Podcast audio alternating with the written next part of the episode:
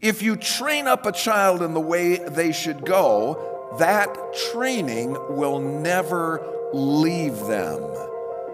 They may not always go in the right direction, but get this they'll always be able to know the right direction.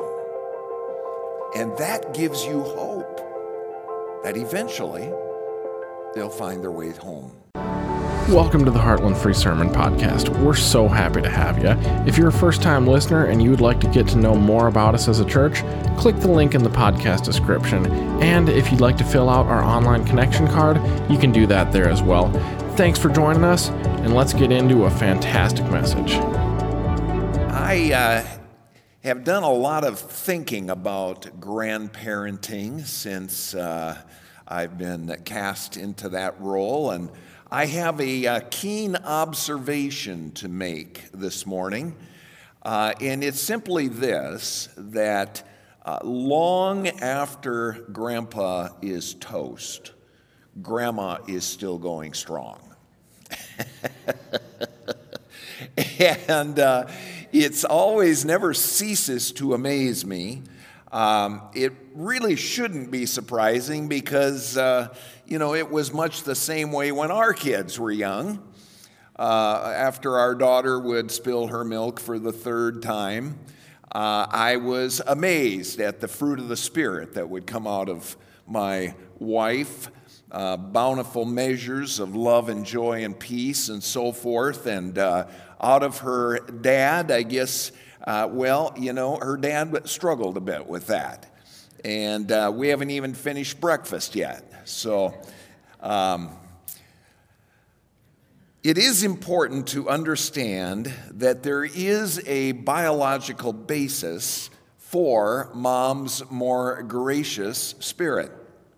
After all, God has given her ample supplies of estrogen and oxytocin, much more than dad was given. And this is important since estrogen and oxytocin are bonding hormones and they equip moms for the nurturing functions in the family. As a result, moms of small children prefer work closer to home.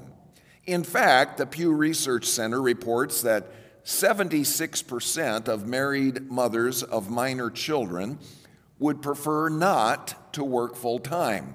53% prefer to work part time while their children are young. 23% prefer not to work at all. Which means, in most cultures, the dad becomes the family's main protector and provider. And God has prepared him for that by making him taller and stronger and blessing him with testosterone, which is an aggression hormone that equips him psychologically for his role in the family. On average, testosterone makes the father physically stronger, more competitive, and more likely to take a risk. However, it is interesting that in the first few weeks after a child is born, dad's biochemistry changes. NBC News, several other sources have reported on this research. After his baby is born, a father's testosterone decreases and his oxytocin level increases, which creates a sense of empathy and, and bonding. The baby's oxytocin level also increases, and that stimulates the bonding process. But now, here's what's interesting these benefits only happen if dad is actively holding and playing with his baby on a regular basis. Isn't that a beautiful thing? All of this to say that fathers play a nurturing role also but it is simply not at the same level as mom. She is specially designed by her creator, physically, emotionally, biologically, to nurture her child and bond with her child in a unique way. Ideally, she will work with her husband to impact her children in four ways, which are taught here in Proverbs 1 8 to 19. So we're going to look at these one by one today. The first way a nurturing mother will impact her children is by instructing them biblically. Verse 8 says, Listen, my son, to your father's teaching, and do not forsake uh, your mother's teaching, your father's instruction. Do not forsake your mother's teaching. The Hebrew word for forsake is natash, it means to abandon, uh, to walk away from. The Hebrew word for teaching is Torah. The Torah is mentioned 219 times in the Old Testament. It has to do with the commands and the instructions that God has for us in the Bible. Moms, you need to teach your kids the Bible. Now, every kid loves a good story, and the Bible, fortunately, is full of them, and they all have a lesson for us to learn. Moms, it is also your job to make sure that your kids don't miss the most important lesson of all. When the Pharisees asked Jesus which command was the most important of all, he didn't hesitate at all. In Mark 12, it says, Love the Lord your God with all your heart, with all your soul, with all your mind, and with all your strength. Moms, are you teaching your kids to love God with all their heart, soul, mind, and strength?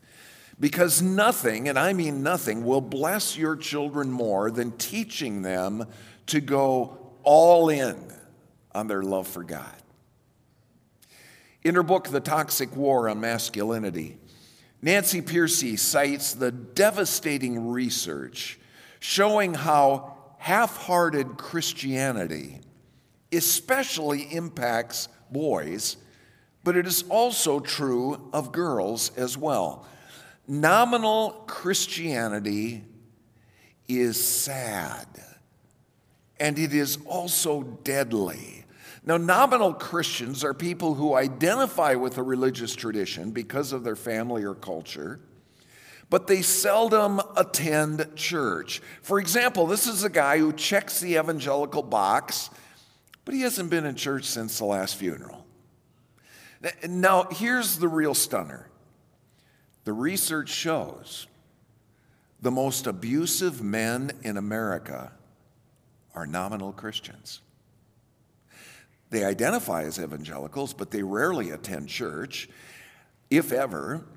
These men are 20% more likely to divorce than men with no uh, religious affiliation at all, which is surprising.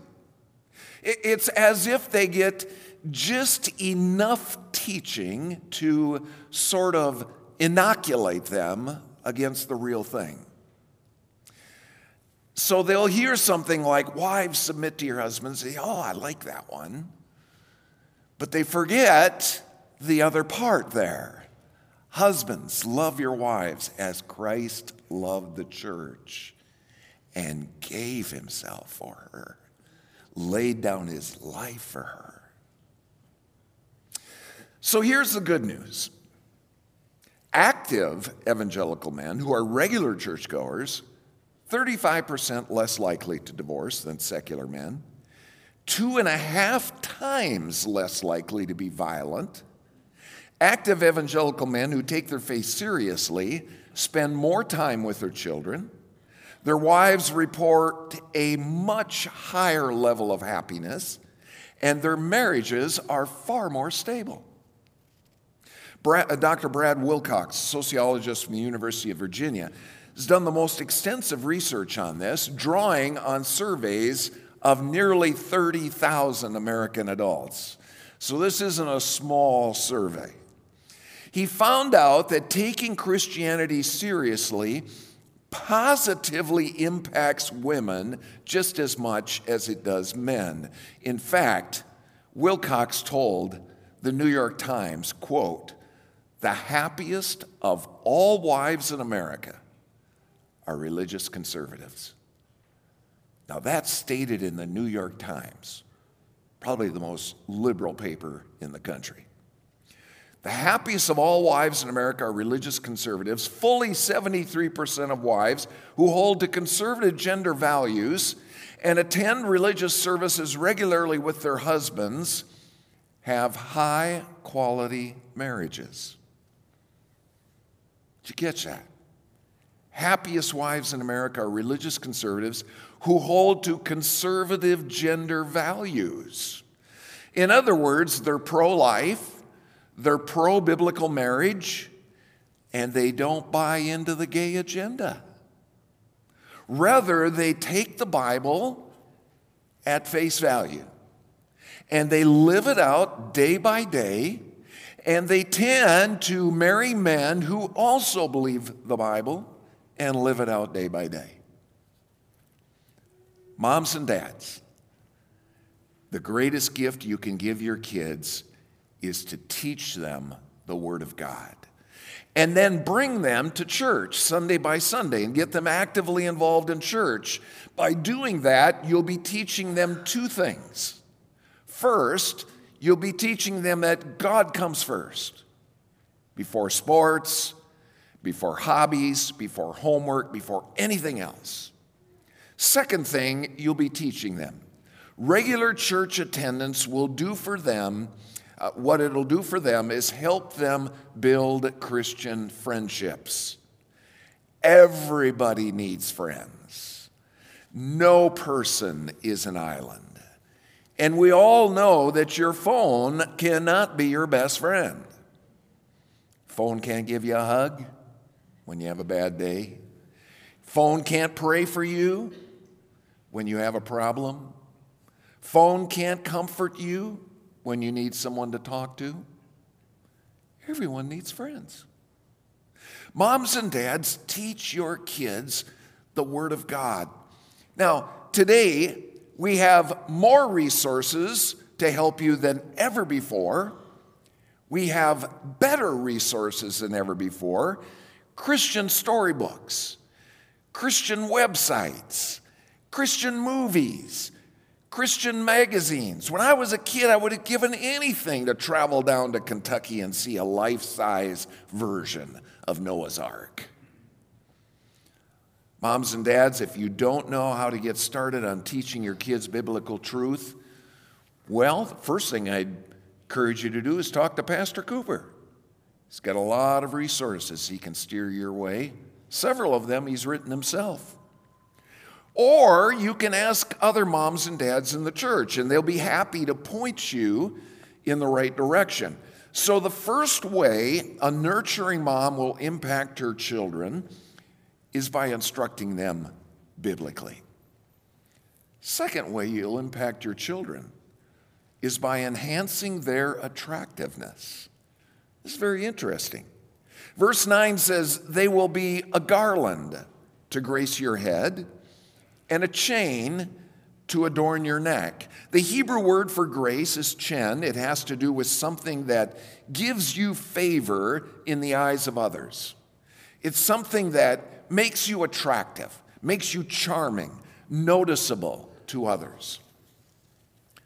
Which is what we all want, really, right? We all want to stand out. You want to be on the honor roll. If you're in sports, you want to be all conference. If you're into music, you want to be an all state band or choir. And most of all, you certainly want to be attractive to your friends, especially the opposite sex ones, right? So, how do you achieve this? Verse 8 says the place to start is by listening to your father's instruction. The Hebrew word actually refers to your father's correction, your father's discipline. You also need to hold fast to your mother's biblical teaching. Verse 8 assures you that if you're a disciplined person who's committed who's a committed follower of Christ, you're going to be attractive both to God and to others who follow Christ. Moms, one of your responsibilities is to help your child be as attractive as they possibly can. which begins by helping them look and act their best, dressing nicely, dressing modestly, practicing good manners, introducing them to makeup and jewelry at an appropriate age, which can be a touchy subject. In fact, when I was a kid, there was a big uproar in our church about makeup and jewelry, and it was very confusing to me as a preteen boy. Couldn't figure out what the big fuss was about. Finally, somebody stood up and said, I always said on the farm, if the barn needs to be painted, paint the barn. In other words, a little makeup won't hurt anybody. well, well, thank God that guy stood up and said that because that was the end of that, you know? you see, there are some who misinterpret Bible passages like this one here, 1 Peter 3. It says, Your beauty should not come from outward adornment, such as braided hair and the wearing of gold jewelry and fine clothes.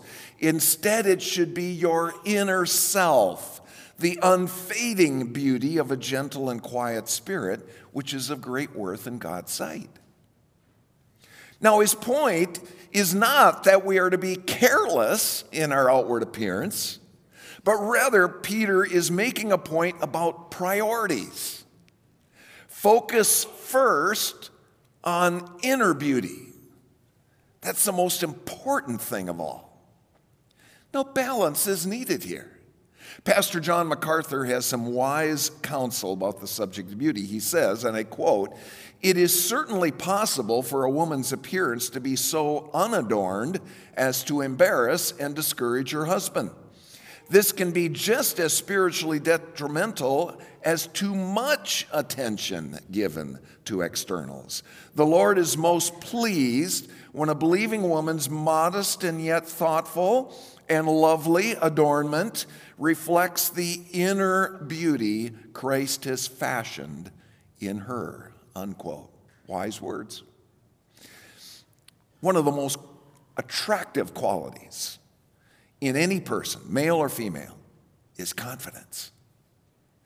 What is commonly called poise. Isn't that what they look for in these Miss America pageants and stuff? You know, they look for that poise. When you know who you are in Christ, when you know that you're made in the image of God, when you know that Jesus loves you so much he died for you, it fills your life with meaning and purpose. Gone is the need to compete with others. You have nothing to prove. You're not tempted to belittle anyone to make yourself look better. In fact, you're freed up to praise others because you're also confident of your own value. When you walk with Jesus, you're sure footed. You know who you are, you know where you're going, and that is something you'll never find in this world. And that is the second way a nurturing mom can impact her kids by enhancing their attractiveness. Now, let's move on to the third way a nurturing mom can impact her children, and that is by monitoring their friendships. Now, I was very careful in selecting that word, monitor, which means to observe, to check on something over a period of time, to keep under systematic review.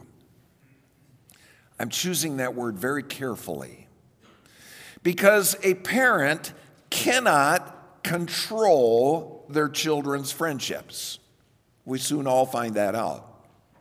But you can observe how they choose friends.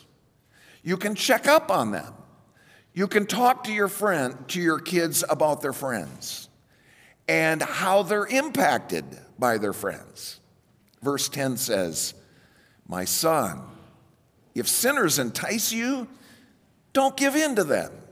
If they say, Come along with us, let's lie in wait for someone's blood, let's waylay some harmless soul, let's swallow them alive like the grave and whole like those who go down to the pit. We will get all sorts of valuable things and fill our houses with plunder. Throw in your lot with us, and we will share a common purse. My son, do not go along with them. So, what's going on here? Mom and dad are pointing out the obvious, right? We've all been there, haven't we? Wanting to be part of the in group. I really struggled with that. Well, I remember back in my eighth grade year, by the spring of that year, I was sinking fast.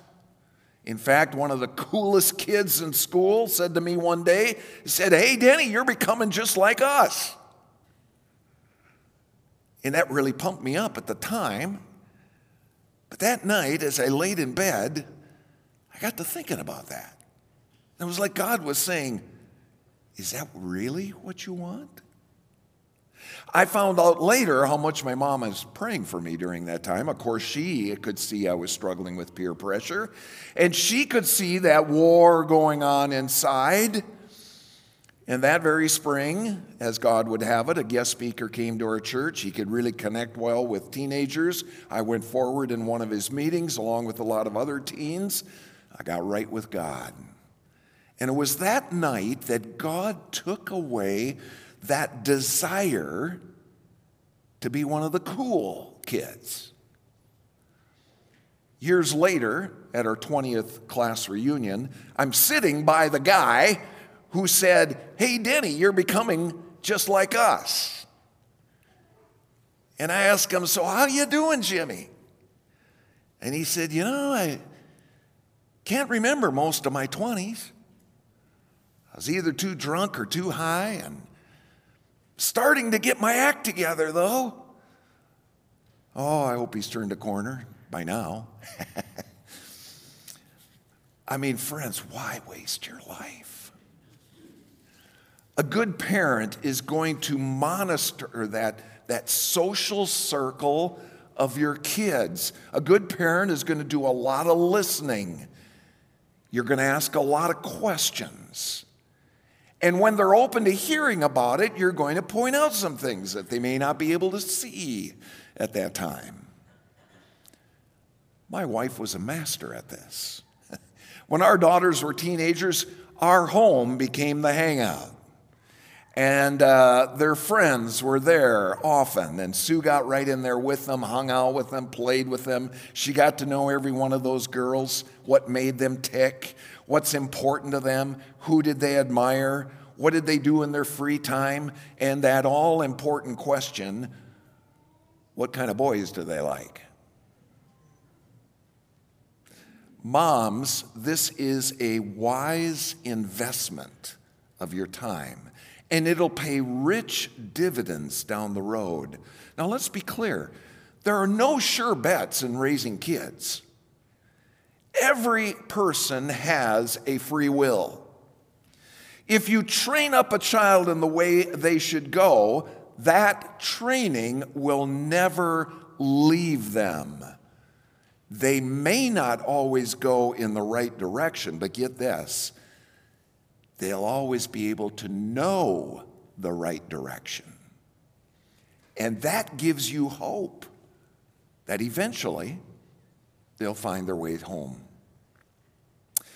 A nurturing mom will monitor the friendships of her children. That's the third way she can impact them. The fourth is this by exposing sinful consequences. Verse 15 My son, do not go along with them, do not set foot on their paths, for, now comes the reason. Why should I do this? because their feet rush into sin. They're swift to shed blood. How useless to spread a net in the full view of all the birds. These men lie in wait for their own blood, they waylay only themselves. Such is the end of all who go after ill gotten gain. It takes away the lives of those who get it. That's what happened to Bernie Madoff. Remember him? the guy who pulled off the largest known Ponzi scheme in history, cheated his investors out of $65 billion. Bernie's empire fell apart during the economic downturn in 2008. Only a few years before that, he was chairman of the NASDAQ stock exchange. I mean, he was the gold standard. He, he, was the, he was the pinnacle of the investment world. But when he fell, boy, did he fall. Bernie was sentenced to 150 years in prison. He died after only serving 12. But get this, and this is why I mention this. Here's what happened to the rest of his family. His wife Ruth tried to commit suicide but failed. His son Mark committed suicide by hanging exactly two years after Bernie was arrested. His other son, Andrew, died of lymphoma in 2014. Bernie's sister, Sandra, and her husband, Marvin, died in 2022 in what was believed to be a murder suicide. Bernie's brother and business partner, Peter, also was sentenced to 10 years in prison. Everyone in Bernie's orbit, they went down with him. In verses 16, 17, and 18, we're given three reasons to be careful about your friendships. Be careful about your partnerships. Verse 16 warns us one sin always leads to another. Bernie and his partners found that out. Once you start a Ponzi scheme, eh, you just get in deeper and deeper and deeper. Verse 17 warns us that you'll soon be trapped. Bernie and his friends found that out. They couldn't back out, they were trapped. If they backed out, the whole thing would be exposed and it would collapse.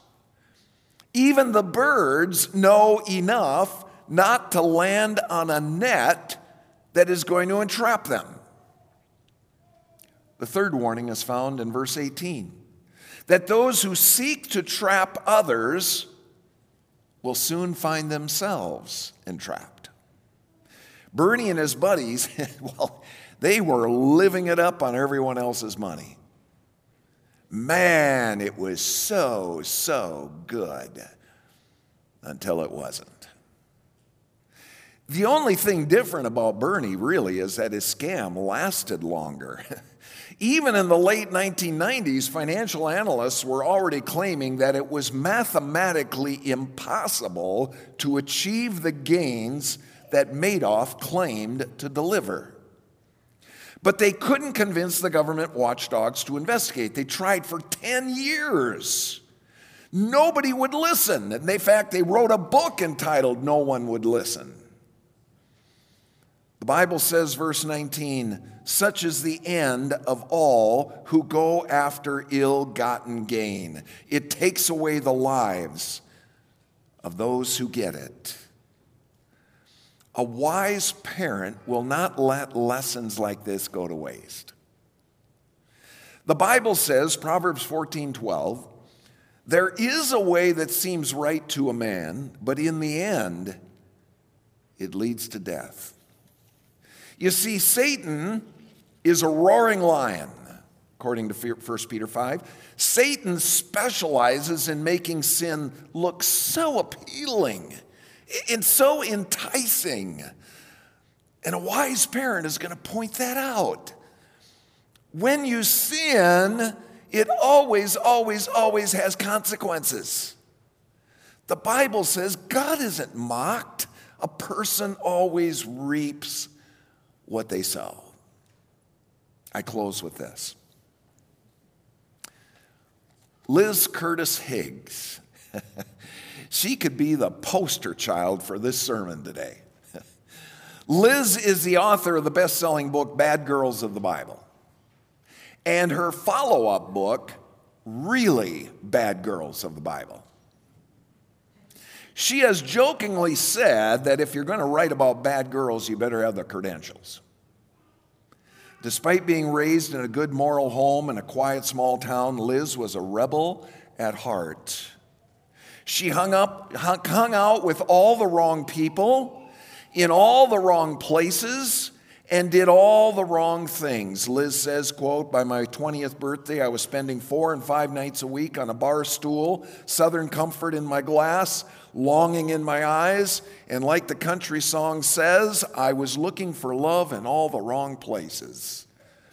I found companionship with many, but comfort with none. Isn't that interesting? Now, Liz did have a gift to gab, so she became a radio personality at a hard rock station in Detroit. She did the afternoon show, and get this Howard Stern, the notorious shock jock, he did the morning show. So she's hanging out with the likes of Howard Stern. And meanwhile, Liz continues to spiral downhill. It got to the point, get this, even Howard shook his head and said, Liz, you got to clean up your act. Friends can lead you away from God, can't they? But the good news is, friends can lead you toward God. That's what happened when Liz moved to Louisville, Kentucky to work at another gas station. One day, when Liz was at her lowest, a husband wife team was hired at the radio station where Liz worked, and they reached out to her and they accepted her where she was at. This couple was very successful, but they never talked about that. Instead, all they talked about was Jesus. And they invited her to church. And that is where Liz found a whole new group of friends. On February 12, 1982, or seventh Sunday at that church, Liz gave her heart to Jesus. As the choir was singing, I have decided to follow Jesus, no turning back, no turning back. She's never turned back. She loves her new church friends. They soon became like family to her. It has often been said, Show me your friends, I'll show you your future. A wise parent will lovingly teach their kids that important lesson. Are you passing that on? Let's pray. I'm going to have our deacons come forward at this time. We'll prepare for communion. And Lord, uh, we come at the end of this message, Lord, knowing that there's a lot of challenges here, Lord, and we all fall short. I can uh, personally testify to that, Lord, just how often mess things up as a dad and just didn't quite handle myself well in this situation. And Lord, we all have those things. Thank, thank you that You're not only a forgiving God, but our children, many, many times, are forgiving children. So, Lord, we come to you as uh, needy people, broken people, sinful, tainted by sin. And Lord, even though we've been forgiven by your blood, Lord, we still struggle with sin every single day. So, as our heads are bowed today, I want to speak first to our moms and our dads. And perhaps today you have just realized, man, oh man, there's, there's some things I, I really need to buckle down and, and do a lot better. And, I would just want to give you an opportunity right now to just talk to the Lord, say, Lord, I, I really want to work on this. I want to work on this. I want to work on this. We're just going to take a few moments and you can pray about that. And at the same time, I want to challenge all of our kids here today.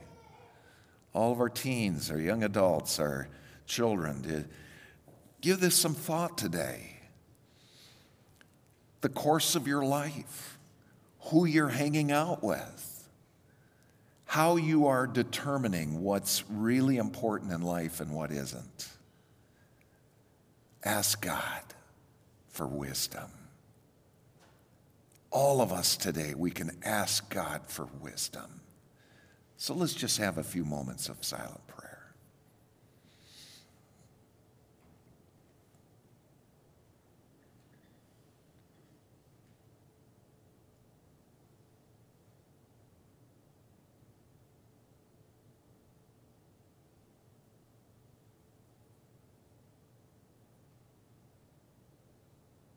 Father, we do thank you that you are a forgiving God and you're a God who loves us unconditionally, there for us every day, there, there to pick us up when we, when we mess up, Lord.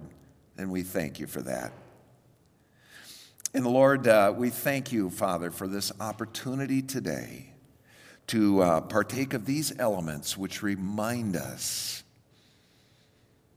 of your supreme sacrifice given on our behalf. Thank you, Jesus, for dying on a cross, for suffering, for enduring all of the abuse and humiliation, for being spat upon, mocked, called names. And yet you responded with grace. Father, forgive them, for they know not what they do. Lord, we marvel at the way in which you showed us how to live when we are under pressure.